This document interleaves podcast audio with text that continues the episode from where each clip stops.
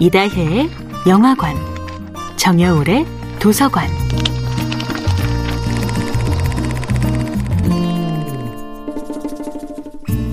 안녕하세요. 여러분과 아름답고 풍요로운 책 이야기를 나누고 있는 작가 정여울입니다. 이번 주에 함께하는 작품은 도스토옙스키의 죄와 벌입니다. 로자는 소냐의 해맑음, 소냐의 깨끗함에 놀랍니다.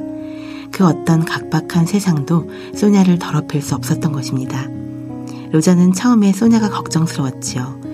안 그래도 세상 가장 밑바닥에서 힘들게 살고 있는 소냐가 자신 때문에 더 힘들고 괴로울까봐 걱정스럽습니다. 하지만 로자는 이 세상 어떤 신부보다도 어떤 형사보다도 유일하게 자신의 죄를 있는 그대로 고백할 수 있는 사람이 바로 소냐임을 깨닫습니다. 소냐는 로자에 대해서 아무런 편견도 가지고 있지 않았기 때문이죠. 정작 소냐 자신은 전혀 힘들지 않다고 생각합니다. 물론 가난과 비참은 힘들지만 로자가 자신의 끔찍한 살인죄를 고백하며 소냐에게 완전히 투명하게 자신을 내보이는 순간 소냐는 처음으로 자신이 이 세상에 필요한 존재가 되는 것 같은 구원의 감정을 느낍니다.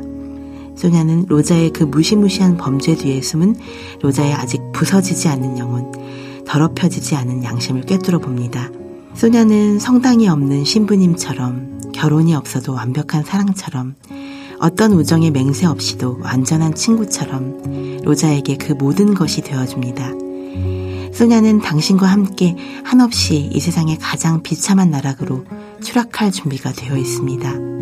죄와 벌은 예전보다 훨씬 많은 문명의 이기를 누리고 살지만 예전보다 훨씬 외로워져 버린 우리 현대인에게 이렇게 질문하는 것이 아닐까요?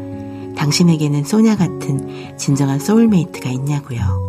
당신의 가장 부끄러운 죄를 보여주어도 당신에게 실망하지 않는 사람, 기꺼이 당신과 함께 추락할 준비가 되어 있는 사람, 당신과 함께 현실적으로 추락할지라도 사실 마음 깊은 곳에서는 항상 하늘 높이 비상하는 사람. 당신과 함께 가장 초라하고 열악한 공간에서 잠들지라도 다음날 아침 당신과 함께 환하고 아름다운 미소로 깨어나는 사람.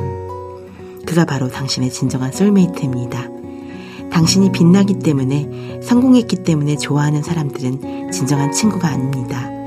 당신과 함께 기꺼이 추락할 준비가 되어 있는 사람. 당신이 추락하더라도 당신을 세상에서 가장 빛나는 존재로 바라봐주는 사람. 그가 바로 진정한 당신의 솔메이트입니다. 정여울의 도서관이었습니다.